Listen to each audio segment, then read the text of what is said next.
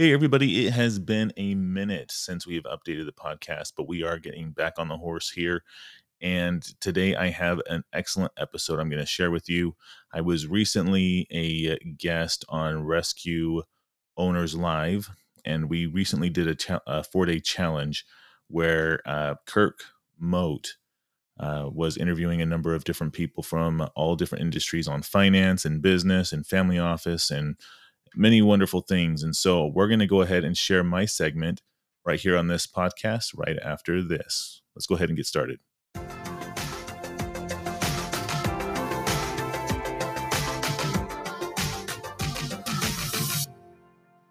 Okay, so uh, this was uh, a few days ago, but wanted to share it with you, and we're going to go ahead and put that recording on right now for you here today. Our first speaker is in the queue. And without further ado, I'd like to give an introduction for Michael Glover. Michael Glover is an experienced leader and entrepreneur who owns and operates four privately held companies in the business, real estate, and tech industries. His goal is to help millions of people live their best life with balance and purpose. His passion for helping others can be traced back to living in the San Francisco Bay Area as a young volunteer. During his two and a half years there, he helped others overcome life's many challenges in three different languages. Michael has experience as an aerospace quality auditor and has since applied that knowledge to business management. His passion for technology and system design drives him to help companies business owners and entrepreneurs automate and streamline their processes so that they can make time for what is most important to them. Michael has been published in newspapers and magazines around the country, sharing his knowledge as a business owner, quality engineer, professional, and real estate investor. Michael's experience with leadership and business as a second generation family office allows him to support professionals in every industry by identifying bottlenecks and business strategies available to the client. Michael empowers clients to focus on what they do best while benefiting from streamlining their processes and automating their systems. With Michael's strategic guidance, clients are better equipped to bring their ideas to fruition. Michael travels all over the country for business and philanthropic endeavors, but is proud to live in the Phoenix, Arizona area with his wife and four children. Do me a huge favor, ladies and gentlemen, blow up the chat and welcome my man, Michael Glover.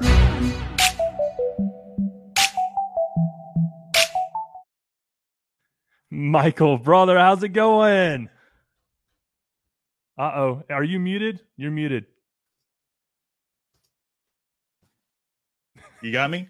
I think I think I was unmuting as you I know were we were clicking back and forth. That was awesome. I love it. I love it. Michael, how are you doing, man? Good. How you guys doing? Doing great. It's been like uh, I guess a month or so since I've seen you last. Yep.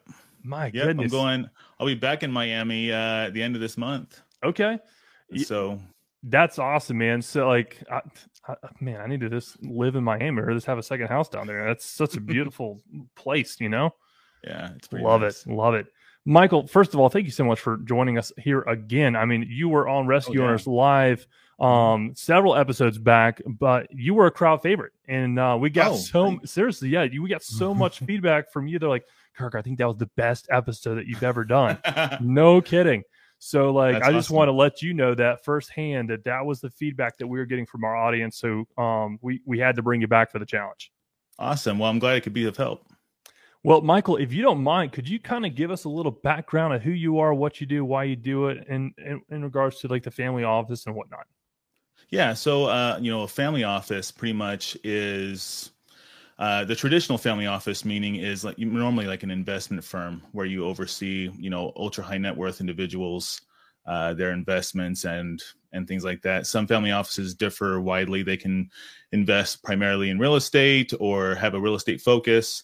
Um, but you know the ultra high net worth families are the actual family office. You know they run multiple businesses. Uh, they have a lot of philanthropy going on. And so uh, that's what my family does. And that's what we we focus on. We have a number of different businesses and philanthropic goals. And that's kind of what the family office family foundation they kind of coincide together. And because my family has been doing it for a while, I'm actually second generation.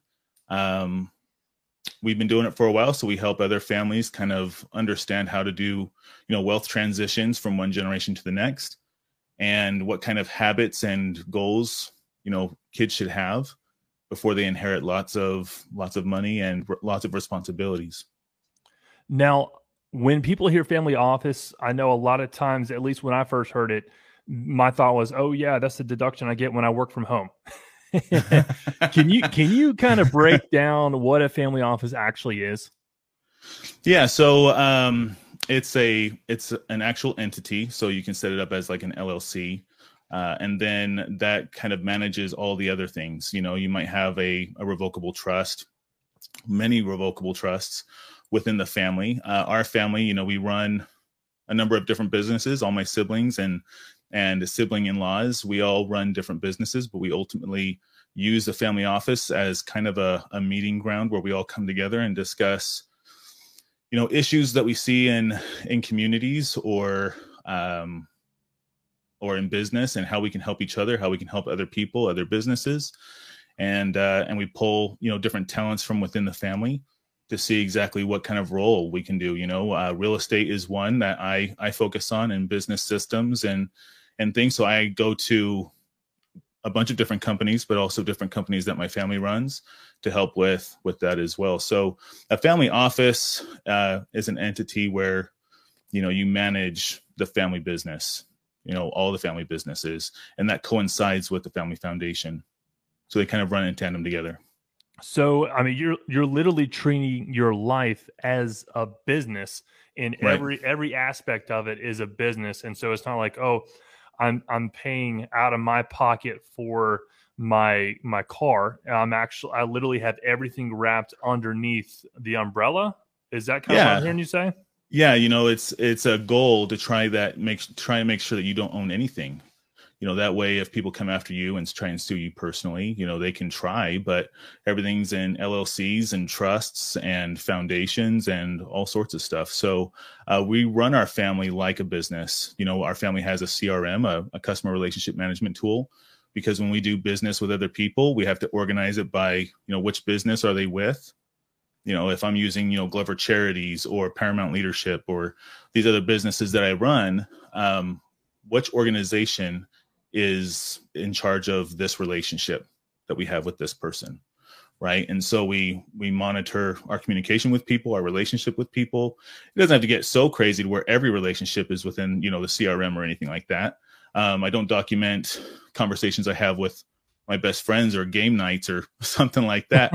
But uh but we we do document things of like hey this business opportunity might come up. So i'm to go ahead and put it in my pipeline so I don't forget about it. So the next time I meet with a friend of mine or the next time I go golfing, I know to bring it up. That that's awesome because like I think so often when people think of, you know, oh well, I can't have debt or I can't I I, I have to own it or whatever the case may be. Yeah. I, I think that there's a there's a huge mind shift in like, okay, the idea of a family office because most people don't even know what that is, first of all. And secondly, like who would be the perfect candidate by the way? I mean i think it's everybody but who would be that perfect yeah. candidate to start considering hey putting everything in an llc and everything in a revocable trust so that you can protect your assets and not worry about getting sued? Well you know i think everybody should have at least an estate plan and that estate plan would include a trust. Uh, you know having a will is not going to avoid probate. It's actually going to be a part of the probate because you can contest a will you know if, if my father died without uh, an estate plan um, or a trust you know i can come in and say well he told me that he wanted to give me everything and leave my sisters out of it. Uh, and then that would go to probate because we're going to contest this in court. But if he had an estate where he had a trust a trustee beneficiaries uh, things like that it's all pretty much laid out and the attorneys would be able to go in and shift through that that paperwork. So it really it helps the family also because we've had family councils right? Where we come together like a kind of like a board of directors meeting for the family and we discuss, you know, who's getting what, right? And we've we've always said that no one's getting anything from one generation to the next. We're responsible for our own family wealth uh, and family management just because we are so philanthropic that we give nearly everything to charity. And in that charity, you know, we pass down advisory rights so that, you know, those who have interest in charitable work can continue that legacy. And so, so yeah. I like that. Okay. So if, if that, if you got one person who is, they own a house, they own a car, and they're like, dude, oh, right. You know, I, I mean, I make, I make, let's say, you know, a hundred thousand, quarter million, uh, in salary a year um, I don't really have any assets. Do I really need to have a family office? I mean, how would how would you respond to someone like that? You know, a family office doesn't have to be someone who's ultra high net worth. You know, an ultra high net worth, I'm talking about 25 million, maybe 30 million or more than that. Um, but people who who have organs, you know, you have your your or your heart, your you know your your lungs, all that kind of stuff. Uh, you want to have that kind of stuff in your estate plan because you know, I don't I don't necessarily have myself down as a don an organ donor on my license, but I do have things within my estate plan that says, you know, if I'm on, you know, a ventilator or it doesn't look like I'm going to make it, don't prolong my life longer than it needs to be, you know, and and that's in my medical power of attorney a part of my estate plan. So, as far as an estate plan, I think everybody needs it. I think everyone should run their family like a business because that's how I think. I think my wife might disagree with that, but uh, but I think most people should have some kind of organization, some kind of management system within their family if they really want to succeed in business, philanthropy, and and the like. So really, anybody anybody should, and it's actually cheaper to have the estate plans set up, the foundation, all that kind of stuff. The less that you have, you know, because you're not having to go through ownership and all that kind of stuff when you're through the, going through the estate plan. So it's actually cheaper for you uh, the earlier you start. So let me ask you this: When you treat your family like a business, um, how, what are some of the like the standard processes and procedures and practices? Is that like a is there a, a daily um you know meeting? Is there a weekly meeting? Is there you yeah. know a monthly? Like talk to me kind of like you know some of those you know things that yeah. KPIs even. I don't know. Yeah, so we we do sit down once a week as a family. We have a family night where we um, talk about issues within the family, what's going on at school with the kids, what's going on at work, what's going on at home, uh, what's going on in the community with our friends. You know, do we need to to interact with certain people? Do we need to, you know, give a, a helping hand to people? That's kind of our our family night, and then once a quarter we have a family council, which is a little bit different because we involve a lot more with that with charitable work and uh, our actual family foundation. Uh, we vote on certain things, uh, but it's not like a, a, we sit down around a conference table. A lot of times it's sitting down with a bowl of ice cream and just hanging out, chilling. You know, we might watch a movie after and or go to a trampoline park or go to a basketball court and shoot some hoops after. You know, it's just kind of our kids are really young. My oldest is 10, so we keep it casual. But uh, the family councils that I've been a part of now that I'm an adult, um, as a second generation, those meetings are around a conference table you know those family councils are and those are only about maybe once a year maybe twice a year that we get together. But we're always in communication with each other. We're always talking about things that we need help with things that we're doing uh, and trying to to you know help wherever we can uh, w- whether it's within our own family or if it's in with you know another family office that we're we're servicing or helping with. So you talked about first of all like weekly meetings with your family that's huge. Uh, i think yeah. that um, a yeah, lot even of daily, daily around the dinner table, we don't. I don't mean to cut you off, but uh, no, daily no. around the dinner table, we don't have the TV on. Uh, we're sitting around having a meal, and we're just going through the day, you know. And that's and it's kind of like um, it's not like an an official family meeting, officially uh, an official council or anything like that. But it's just you know talking through what's going on, and you know Erica, my wife, and I are listening for those little cues where you know where do we need to maybe address something more in a more an official family council or something we just needed to address right there at the dinner table so this is this is very interesting because it's, it's kind of coinciding with um, some of the material that pat quinn was talking about yesterday in that you know it is so important specifically with what happened with covid over the past 18 years where mm. people are secluding themselves and even yeah. secluding themselves from their own family how important yep. it is to reach out, say I love you, say how you doing, what's going on, not only to the people that are easy to talk to, but to the people that might, you know, need a little bit more attention. But no one needs more attention than those that are living under your roof. And having that daily yeah. dinner, oh my gosh, I love that. That is that's amazing. Yeah, and and you know, even in business, you know, you never know who in your business is struggling. I mean, just with COVID, you know, since you brought it up, uh, a lot of a lot of businesses have seen, in schools, businesses, everything, have seen a rise in suicides. Mm. And so, what are we doing to look for those cues within our own employees, uh, maybe our our friends, or with anyone within our circle? Because depression, you know, is very well hidden. You know, we can yeah. we can easily miss those cues. I've missed them a few times, and I've had friends take their take their lives. Um, but mm-hmm. you always ask yourself, well, what else could I what else could I have done for them?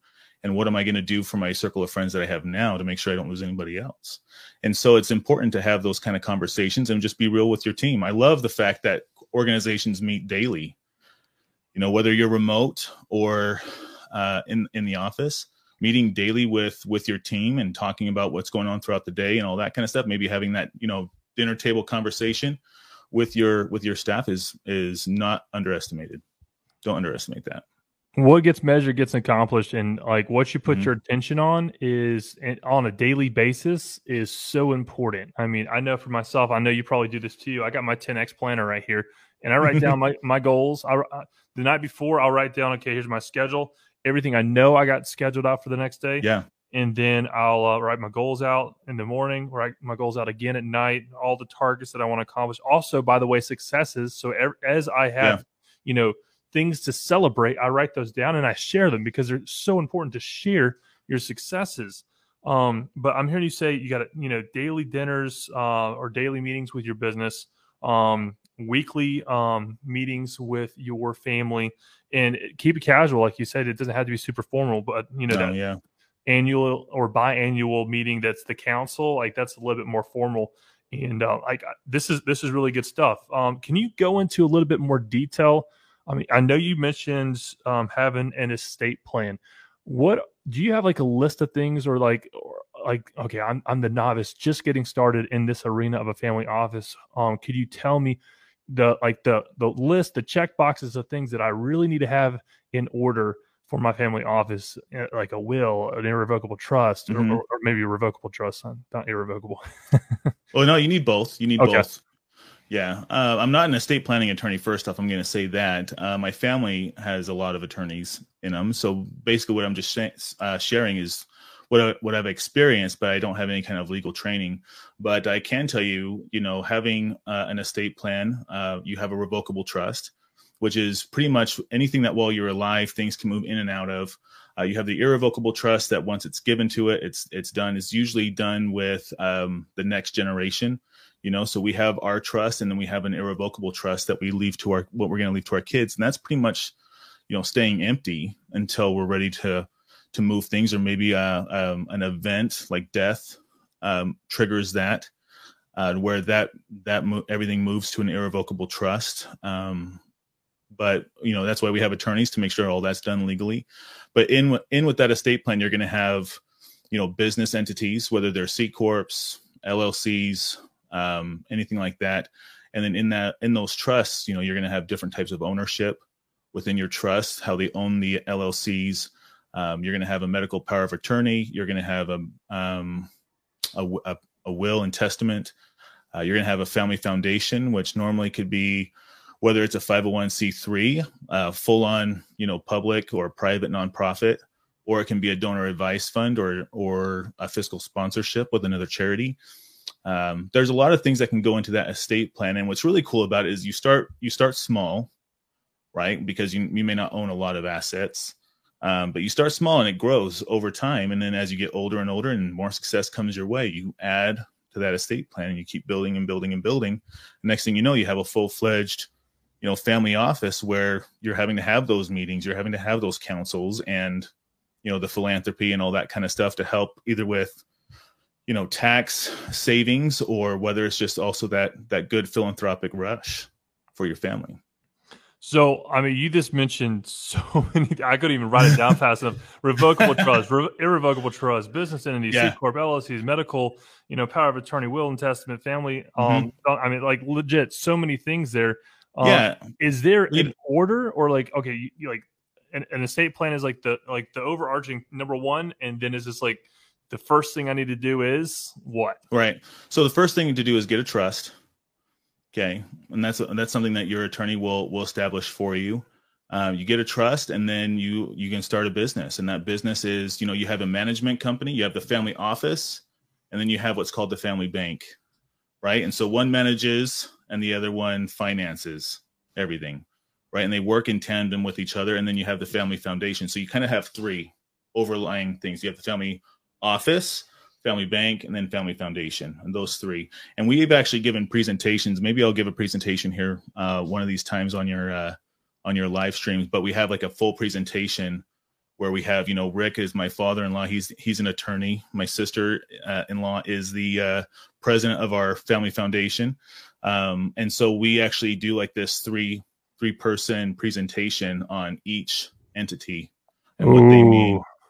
And whatnot because it can get really detailed especially a family foundation. I mean there's so many things that can be in part of that. You could have an operating private foundation a non-operating private foundation. You can have i mean it's all technical right? But there's certain rules that go along with that. And what kind of anonymity do you want right? Because Wow. if people think you have a private foundation you know you're going to shield yourself. But private foundations are the most public information like they give out everything about the donors and so you have a public foundation and that gives you a little bit more anonymity if you have a donor advice fund with that public foundation there's even more because you shield yourself from those public records Okay, so I, I definitely, if you're willing to do that presentation, we're going to schedule time to do that maybe on an Okay. like a future uh, Rescue Owners Live because I know that our audience would absolutely like geek out on that because it is so. I mean, I'm geeking out on it. Uh, this Yeah. is awesome. Family office, family um, bank, Bank. family foundation. Um, This this information is incredible, and it's information that most people again haven't even heard of or haven't even considered. And I mean, I guarantee you, if they just kn- uh, you don't know what you don't know until you know it. Well, And- right, and it's amazing how many high net worth individuals don't even know about that either. I mean, I know people worth hundreds of millions that don't have an estate plan. You know, we had one one uh, person wanting to donate a house to us, and I think the uh, the appraised value of the house was like uh, ten million, and this family was worth over a billion dollars. You know, they they're very successful, um, but they they did not have the house in any kind of trust or LLC. It was in their own name which is insane, especially when someone of that kind of worth, that kind of caliber, you know, they have all of their other entities, all their other houses were in, you know, LLCs and all that kind of stuff, but this house in particular wasn't. And so it was kind of, it was like kind of like a oops, we missed this one kind of thing, you know? It's kind of a big uh, oops, ten million dollars. Oops. Yeah, whoops. I don't know. My bad. But- it's all perspective. yeah. I mean, if you're doing, you know, billions of dollars, eh, Yeah. ten million, Yeah, five million. whatever. like whatever yeah like whatever yeah it's a big deal to me still but uh but yeah so i mean you, you just kind of build it as you go you know and and you don't eat the elephant all at once. You know rome wasn't built in a day right? And so you don't need to go out to an attorney right now and get all these things right away. You just say hey this is what i got going on. What do i need right now? You know a, a trust and then a, a a properly structured llc maybe you know a, mem- a member let's see a manager managed llc which is the best to have not a member managed llc um, but you know maybe just that to get started and you just kind of build from there. We started our estate plan before we had kids you know and every five years we go in and we update it you know and so sometimes we'll go in and we've got two more kids you know within that five years. We need to add them to the estate plan make sure they're in there. But we have different provisions in there also that in case we die within that five years you know both me and erica if we die within those five years we have provisions in there to automatically include any living you know descendants things like that That's huge. Now, last time we spoke, one of the th- things that you recommended is a book, and the book was called "Die with Zero. Um, oh yeah I just finished reading it like a week or two ago, it was great, absolutely incredible. Yeah. Uh, one thing that really struck me was the idea of gifting your children's inheritance at you know more strategic times in life. Yes. Could you talk a little bit about that? I think this this is a, a huge yeah, topic that people don't even think about. Yeah, and this is our bread and butter, right? Um, with us consulting with with other family offices is a big concern with people with you know high net worth is how am I going to pass on this this wealth to my my kids without destroying them completely? Uh, the worst thing you can do to a kid who's struggling with maybe a drug addict, you know, a drug addiction, uh, is to give them lots and lots of money all at once, mm. right? Um, we've had we've had stories where you know grandma dies and she you know gives 18 million dollars to her 18 year old son, right? And the, in two days he's wrapped it around a pole and he's dead, right? Wow! Because because that influx of money all at once, he wasn't able to handle that money, you know. Um, he just couldn't handle it. And so what do we the hard part is making sure that your children or your beneficiaries, it doesn't have to be your kids because there's a lot of people that don't have kids either. You know, how do you train people to handle that kind of wealth? Uh, something our family foundation does, you know, Legacy Global. Um, you know, people leave money to Legacy Global because they don't have any kids, but they want their legacy to go on. So we have to train these other charities how to handle lots of money also because when they pass away we're going to start giving lots of money to these end user charities and charities are just like people they need to be able to handle lots of money you know and there are certain habits certain things that they need to learn before they can just take in 20 million dollars or 50 million dollars and so um I kind of got off on a tangent there. I apologize. No, but, that's perfect. Um, but you, but what we do is we train people right? So we've had we've had this work before where and i do this with my own kids now because it worked out so well. And this is something i, I encourage everyone to do. The reason why we run our family like a business is because we're training the next generation.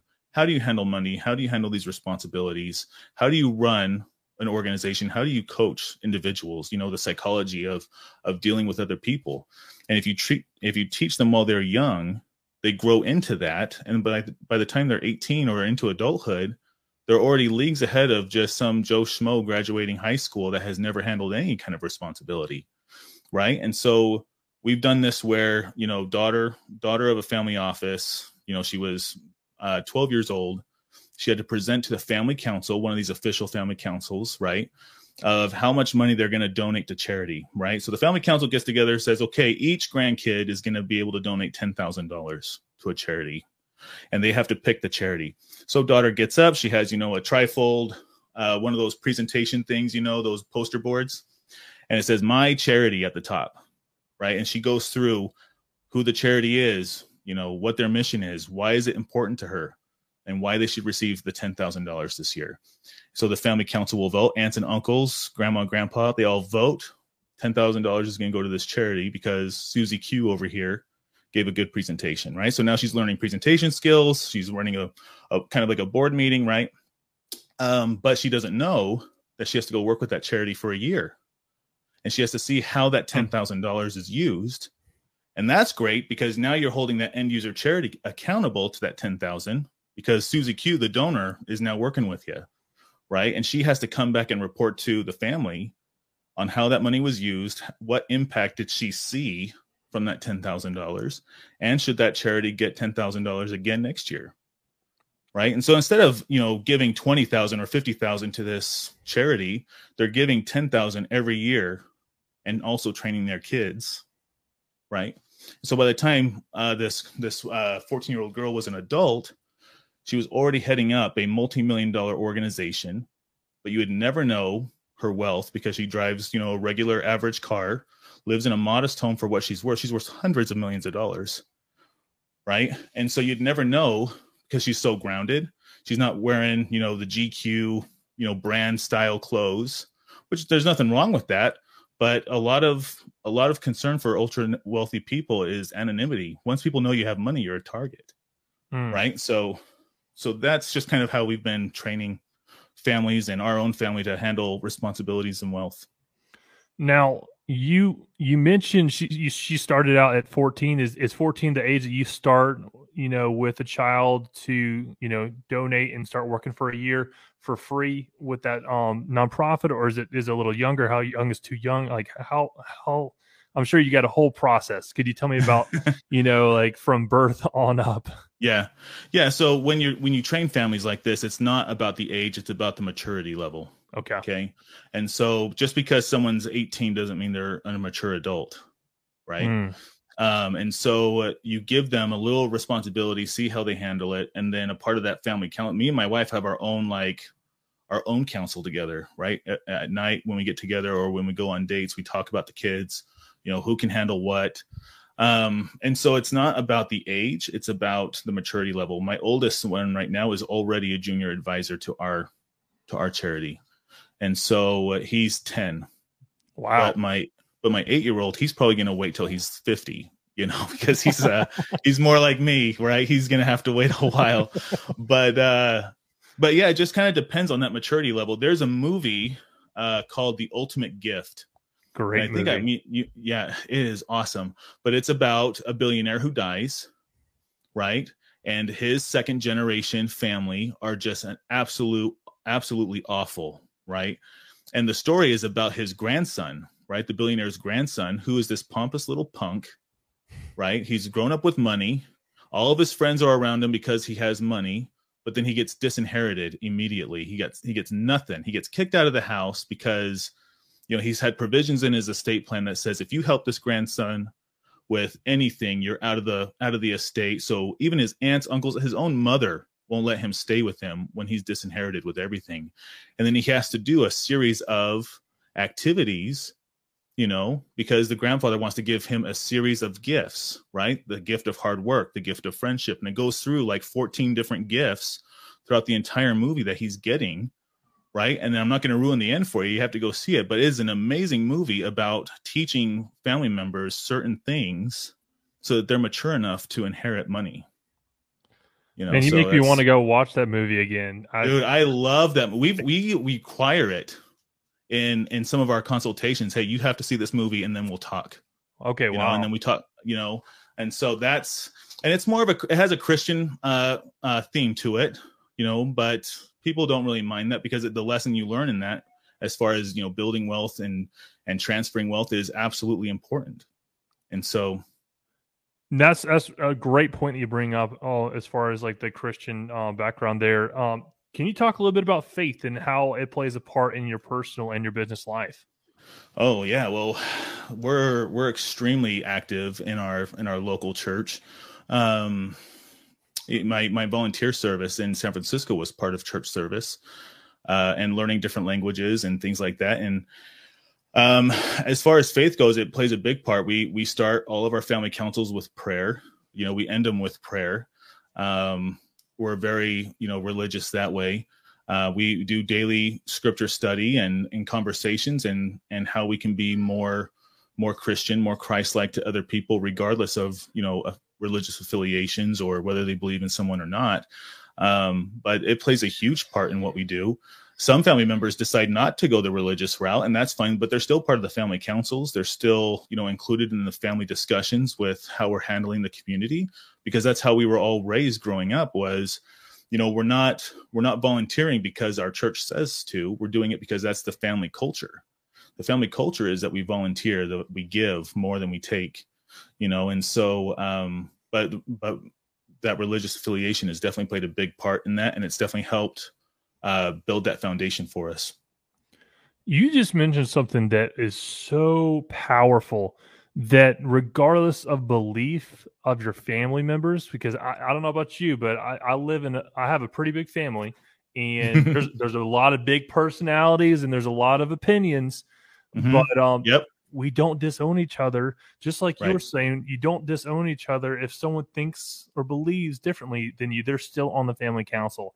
That is so right. powerful. Like I, I think that more people need to think with that kind of attitude towards family specifically, but also towards relationships in general. Because I mean, so often when someone like I'm, I'm looking at what's going on in the world today, and mm-hmm. we have mm-hmm. the Democrats, the Republicans, the Yeah. vaxxers, the unvaxxers, and like it's amazing how they're like literally We're all getting grouped into one thing, right? We're either Well- one or the other. it's it's the new segregation. I mean, it's Yeah. it's to you know as bluntly as you can call it.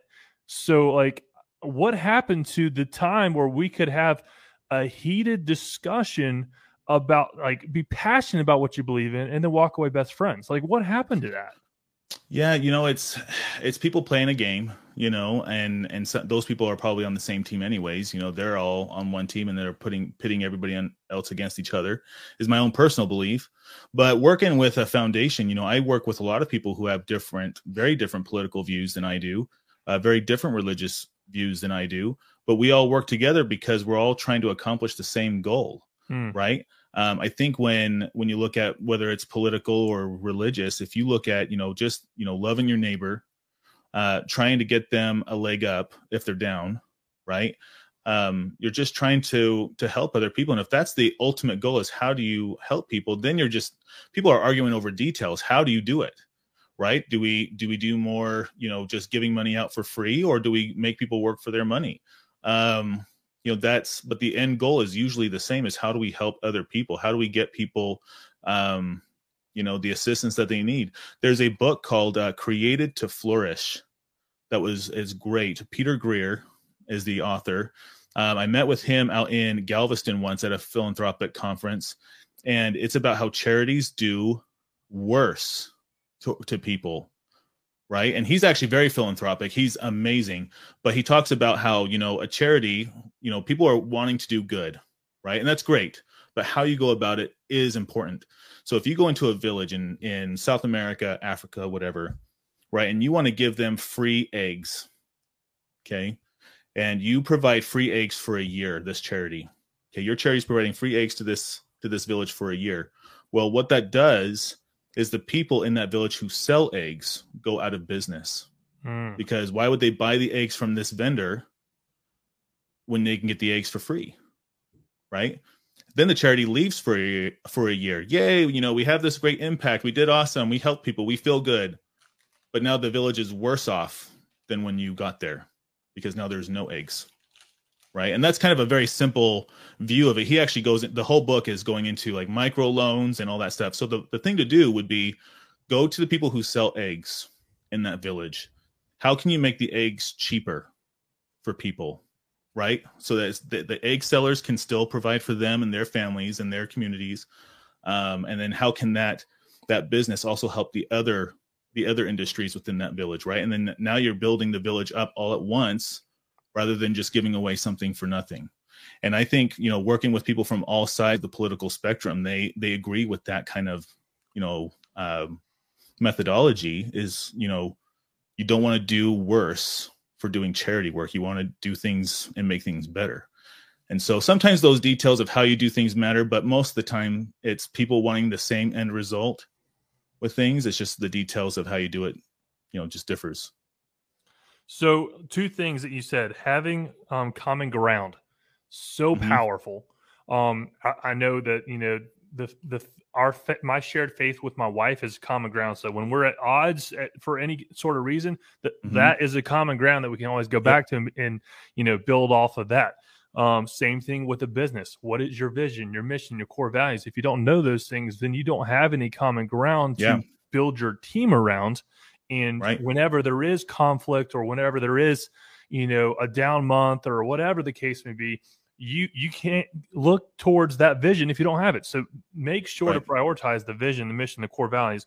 But one thing Mhm. you just mentioned about the story regarding the eggs, uh, I've heard you tell a story before, and it's a powerful story, and it hit me for the first time today uh, in a different way. And I was like, "Oh my gosh, that's kind of like welfare in the United States right now." Like seriously i'm thinking okay we have a government that's giving out money and then and what's what's the effect well we have a sti- staffing pandemic no one's willing to work now because they don't have to so like Yeah. i mean it's it's absolutely incredible how the dominoes affect each other like that Well, right. It's, it's the same concept when you go to the zoo. Don't feed the animals because the animals become dependent mm. right? They they lose their edge, right? Um, it's the same. It's the same with people. Is we we just need to. There needs to be some kind of give and take. When you give someone something for nothing, you do more damage to them. And that's not political. It's not religious. It's it's it's fact. Really, it's when you give someone something for nothing, it's free. It's just like when I I'll, I'll even break it down even simpler you know my kids are required to start a business or work in a business one of our businesses when they're eight years old right? So they can learn hard labor right? They do yard work they do all sorts of stuff that require a lot of sweat and working with their hands okay? And they get paid for that you know um and it's not like they're working heavy machinery. They're just mowing the lawns right? They're picking up garbage. We're going you know doing community feeding feeding us uh, feeding my starving children right? They're learning hard work um, and what's interesting about that is the toys I've given them for Christmas and birthdays, you know, they get it for nothing because they're just them, right? They treat those toys awful. They just trash them, right? They're usually broken within a few days, uh, which is fine, right? But when they get the money, you know, when they're eight years old, we tell them, okay, here's the money. Now let's go spend it right away right? Because mm. they need that instant gratification. When they get older, we'll start saving and we'll start doing stuff. Um, but but let's go spend it right away. Well, they go out and they buy this new toy that they buy with their own money. Okay, so you've had to mow three yards for this toy. Suddenly they start thinking about that toy differently. Wow. Now it's theirs. Now it's it's it's in its own little space in their in their room or on their toy shelf or something like that because that's their toy that they bought with their own money and they treat it differently. And so uh, if you want to run that own little your own little science experiment on that, that's interesting to watch because we've we bought very similar toys and the ones that they buy themselves are treated differently. And like the, to your point, like first of all, Arizona is where you're from, and mowing yeah. out in Arizona is not like mowing in. yeah, you've got to be me, done with your yard work by eight o'clock in the morning in the summer because it's already 105. 105 degrees. So like that toy yeah. means so much so more much. because that's what you're thinking about. You're like, man, I was doing that in 105 degrees. Yeah, you got to get up. Sun gets up at five o'clock here in the summer.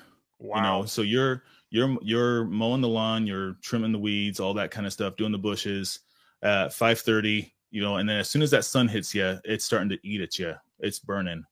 And and there's a there's like a 20 or 30 degree difference between the sun and the shadow. Oh, right? And so it's it's it gets hot in the summer, especially August when the monsoon comes in and it's humid. Now the yard work really sucks because you were just sweating like crazy and you're chugging a gallon of water just to do three hours of the of the sun you know wow. um and so that, that definitely does does change things uh, for them because that work is not easy. It's not like we're just having them clean their room, you know, things that they should do because they're just part of the of the family. But uh, it's extra work that I don't have to do now because my sons are are doing it. Um, but that's how I was raised. You know, my my parents grew up on a farm, and they they are some of the hardest workers I've ever seen. And you know, my great grandfather when he would come into my dad, you know, it would be 4:30 in the morning, and and my grandpa would be yelling at him that he was sleeping in, you know, half the day already. And so it's just, I think hard work is a big thing that we need need to teach, you know, up and coming people is because some people, these people now coming up, majority of them that I've seen just don't know how to work and they don't know how to do things they don't like for a little bit because sometimes things just need to get done and someone needs to do it so it might as well be you or me or who's it who's it going to be right sometimes you just have to do the grunt work because we can, all can't do whatever we like all the time right we have to do the nitty gritty stuff so hard work needs to be taught. Spend what you can right away eh, eh, when you're younger. So I that's a perfect segue into the topic of finances. I know a lot of times you know, that talking about money, people get mm. real squirrely about it. They're like, "Hey, yep. so what's what? What do you make?" And they're like, "Well, it's none of your dang business." You know what I mean? It's like, yeah, but like that's a lot of times the response you might get, and it's almost like offensive. Like, well, why are you asking yeah. me that? But like, you know, as as a son asking the dad, it's like, "Hey, so what is it? You know, at your you're 55 years old how much are you making how much were you making at 25 like i am now or whatever like could yeah. you explain i'm not 25 now but like you know yeah my point is like you know how do we normalize the conversation of finances? How are you doing it? How would Mhm. you suggest others to do it as well? Well, so you know, you don't always have to talk about specifically how much you make because if if I would recommend having multiple streams of income, so sometimes you don't know how much you make until the end of the year. But if you're like in a regularly sal- salary job, um, you know, it, it goes back to that maturity level. Can this kid keep a keep a secret? Because I don't want everybody knowing how much I make, but I'm okay with him knowing how much I make. Um, but that there's a time and place for that. You know, when they're mature enough to be able to keep that secret and understand but I do think they should know the kind of bills you have to pay, Mm. right? So they know how much our mortgage payment is, right? And they're eight years old, 10 Cost years of old, years- right? The cost of life. Why? Why do we not leave the water running? Right? Is there's a lot of implications with leaving the water running. We live in Arizona. Water is super precious to us, so that's one thing, right? But it's also is we have a water bill, and you're going to see how much we pay in a water bill. And so, how many lawns would you have to mow to pay this water bill? Mm, Right. And so now Wow. it's starting to click with them a little bit is how much work would I have to do to pay the mortgage, the the water bill, the electric bill, all these different bills that we have have a cost and they have to understand my 8-year-old all the time you know he cleans his room and he's like dad did you just have us to clean our room you know and i'm like dude if i didn't have you i wouldn't have to clean this room at all ever right Ooh, ooh, that's a good um, response. by just cleaning up after yourselves, but also understanding that life, you have to work, you know, and you have to pay for things. Nothing is free. Even the free things you get, somebody's paying for with either, with either their time or their money. Um, and they and that's a lesson well taught to kids as young as possible who can handle that kind of that kind of lesson. And so, you know, going back to that, having them mow the lawn and trim the bushes and pull the weeds, how many times are they going to have to do that to pay those those bills? Now they suddenly respect, you know, going out of the room and turning off the light, you know, or or not not damaging the furniture because then we have to buy a new one. How many lawns am I going to have to replace this couch with? You know, um, so those are valuable lessons I think that you can teach to to kids. And then you know, working in business, you know, if you have your own business, have your kids be a part of that so they can understand, you know, what you do, why you do it, what kind of struggles do you go through, and you know, what kind of bills does your business have to pay? You know, business insurance. Who even I never even thought about that even when I was in high school. Business insurance. Oh my gosh. and it only gets more and more expensive the bigger you get. So get Yeah, excited. Yeah, the more Um, liability. Now, another topic I do want to hit on is the topic of health. Um, you know, one thing we tell our listeners a lot is that to the extent you take your body seriously, you will take your Mhm. business seriously. Yeah. Um, Can you talk a little bit about? Obviously, if you're mowing in 105 degrees, I mean, you're Yeah, probably you're probably doing pretty good. But uh, could you talk to me a little bit about some, you know, physical fitness, uh, whether it's uh, your health uh, regarding Yeah. your sleep, your diet, your exercise?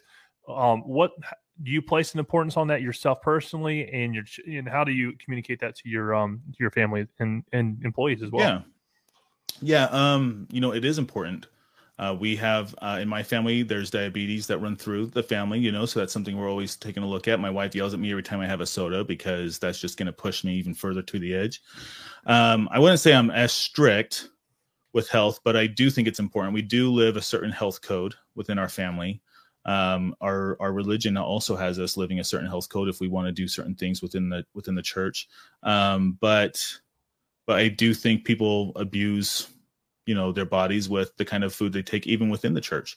Um, but but I do think health is important because if you're unhealthy, you can't do certain things, and if you don't have your health, what do you have? So we have a gym membership. You know, we we take the kids to the gym. Uh, the gyms have been a little weird since COVID. So the you know the play gym, the jungle gyms and all that kind of stuff have been taped off, but they just sit in a room and watch TV, which is kind of counterproductive. So we make sure they have outside time. They they go outside. Um, we eat uh, pretty well. You know, we have a little bit of meat every now and then, um, but mostly fruits, vegetables. Uh, eating right, but then occasionally we go out and just have a big greasy burger. You know, Nice. we're not we're not calorie counting or anything like that. Counting Uh, my macros. sisters- yeah, my sister's family though, they count their calories, but they look like Captain America and Black Widow. You know, I mean, they're just like the dream team. I literally um, just saw Black Widow like a week or two ago, so Yeah, I, I get the reference. Right. So i mean but i do think it's it's extremely important uh, to have good health because when you have a good amount of sleep and you're feeling uh, good about yourself you're feeling confident you know that changes how you think. It changes how, what you do. It changes your decisions that you make. Um, do you do you make the extra phone calls right in your business because you're more alert you're more awake you're not having a sugar crash you're not having a caffeine crash kind of thing right? So i think health definitely plays in success uh, in the in the physical world just because you know your physical health has you know spiritual um spiritual side effects mental side effects all that kind of stuff so i think it's absolutely important Wow, it's amazing. Um, we we had Magda um, Khalifa. I think you know her. She came on and Yeah. talked a little bit about mindset. she's awesome She is. I mean, she explained like the freedom triangle of Mm, um how That's cool. important it is to look at your life as holistically and Yeah. kind of what you were saying there is look i mean like it you know being physically fit helps my spiritual helps my financial helps Mm-hmm. like literally every part of aspect of my life um Mhm. just just by you know taking care of one thing so um that's that's that's really cool to see how things really coincide with each other yeah it's, um, it's just like what we said last time with that work life harmony instead of a work life balance you have that harmony and you've got to have all all things humming together really well you know it's just like that you know an engine all the parts got to be working you can't you can't have one spark plug out and expect that engine to be running right I like I can't tell you. I'm I'm almost at the end of the page right up here. I'm taking notes. Oh, good. Like mad. awesome This is this is this is literally as much for me as it is for the audience.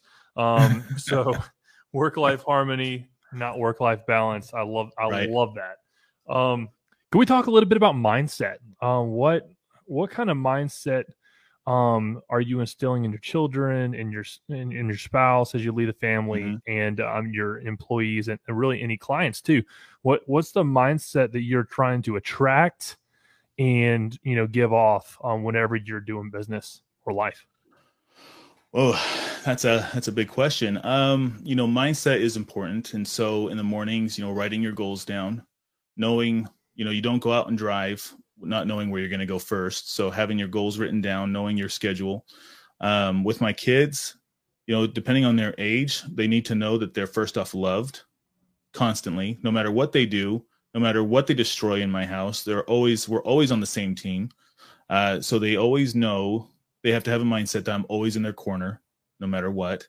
Um, that's the most important right now. But as they grow older and get into the teenage years, you know, uh, self confidence, telling them that they're wonderful, that they're great, they're going to do awesome. We all have setbacks. Telling my wife every day she's beautiful, uh, you know, that I love her, uh, that I'm lucky to have her, and that I don't take her for granted. And and women go through just in my my experiences, you know, women and, and, and men too, they go through major self confidence issues, especially teenage girls. Um, My nieces, you know, always telling them that they're beautiful, that they're awesome, because, you know, the world is always, you know, setting this image up of what people should be.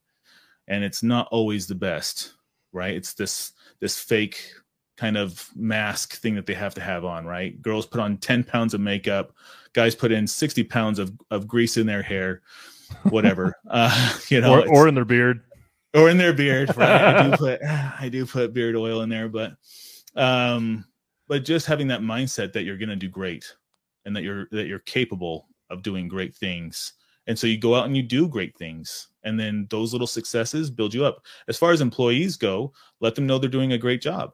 Let them know when they're not doing a great job, and show them how to fix it. Right, but always be honest, be straight with people. I've always wanted to just, you know, I don't act like the rest of my family all the time, where you know we're always eloquent, eloquently spoken right but uh, i just like to be real with people and having that mindset of what you see is what you're going to get from me I love that authenticity. What you see is what you get because so often, like you said, I mean, I can't tell you how many people I'm looking at on Instagram where it, it's literally perfection. I'm not sure what kind of filter they're using, but I could use some of that. But um, but honestly, like you know, I, I think I can't remember which previous speakers spoke about this, but they're like, hey, what what you see is what you get, and like we were talking about relationships and how you know you attract the type of person who you are Yes. Yep. and and how you buy is you know type of buyer that you attract as well and Mm-hmm. Yeah. so it is so powerful to hear you say those words um you. personal growth um i know that we've met each other at personal growth conferences um Yeah. but can you tell me the importance in your life whether it's personal or business to personal growth and um you know how you go about that you know, I definitely think you should always, especially in today's world where information is free, you know, you could, you know, YouTube University, um, you could really get more than a college degree with free information. It's just how do you filter that information because some of it's good, some of it's awful. Um, but always be learning, always. Just never stop learning. Take breaks when you need to because we go through those phases. You know, you, I want to just consume this content so much, but then sometimes I'm just exhausted and so i just need a break and those breaks are important to have because sometimes you just need to reset. You know go hiking get some outside time uh, take a week off from the audio books and the podcasts but i li- i do i have subscriptions to audiobooks. I listen to them in the car. I um i listen to podcasts uh constantly reading. I'm reading three books right now. I'm reading magda's book. Nice. Uh, I'm reading the the Tipping Point. I can't remember who that's by. I'm also reading EntreLeadership by Dave Ramsey. Um, and I know uh, Grant Cardone doesn't really like Dave Ramsey, but I like to get the full gamut of of information, right? And so um, I think always learning, always be learning something. And I always tell my kids this: we homeschool our kids, and it's not always out of a book. Sometimes it's going out and buying, you know, these Lego sets and just saying, "Hey, build whatever you want," and they build from their imagination. Uh, that's still learning to me right is they they learn what works what doesn't work um, all that kind of stuff. So it's uh, it's something that you have to constantly be doing. Uh, i think sometimes you know netflix and chill it's every it's good every now and then but it can't be uh, regular. It can't be regular. Um, you have to constantly be learning all the time because if you're not learning always you're going to fall behind. So constantly learning, like be, have, living a life of learning and like always a student is so powerful. Uh, I love that you're reading Magnus' book, Tipping Points. Um, and by the way, Dave Ramsey, I mean, he's great. You know, there's he he serves a niche purpose and he does a really great job at it. Um, I read books uh, of people with completely opposite viewpoints and um, like uh, Michelle Obama's uh, book, and then I right after that I wrote uh, Red Blackout by Candace Owens. Like Oh, two, yeah. two completely two completely So, different way different. but I'm I'm I'm filling my mind with stuff that's going on and it's relevant in the world and it's very very important that everyone should do that because you know it's education. It's very powerful and Yeah. very important. The last question, unless there's anything else you want to talk about before we wrap up, um, the last question that I would like to ask you here tonight is Is there a charge or challenge that you would like to give to our business owner audience tonight? Um, whether it's related to their you know business or their personal life of something that they need to remove or improve and what would that be Uh, I would definitely think it is uh, establishing smart goals, right? Don't just write down your goals, write down smart goals, you know, specific, uh, measurable, uh, what is it, achievable, relevant, timely goals, and then go into your calendar and set action items to achieve those goals. Um, you know, you can you can write down your goals all you want, but until you have action, and you might have a 10 year goal, break it down into five years, break it down into a year, then break it down into months, weeks, days, hours. Uh, what kind of actions do you need to be taking to achieve that goal? Because if you fall off the horse, you need to know exactly how many phone calls you need to be making, how many appointments do you need to convert, you know, one lead to a to a recurring business opportunity. Uh, but then having that system in place to keep that. So having those smart goals and then having specific action items and then 10xing those those actions. Love that. Smart goals, action items, and immediately input it into your calendar. That is so Yep. powerful.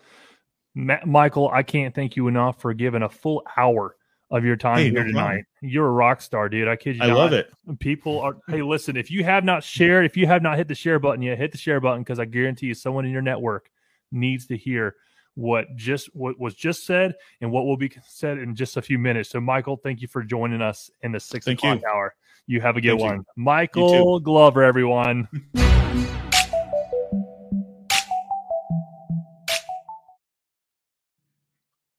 right. Well, I hope you guys enjoyed that episode. Uh, if you have any questions about the Rescue Owners Challenge and the proceeds that's going to Pass the Pulse, I went ahead and put in the link in the description for you guys to buy the recordings of the entire four day event. If you guys have any questions, check that out. I will go ahead and end it now, and I'll see you guys next time. Thanks.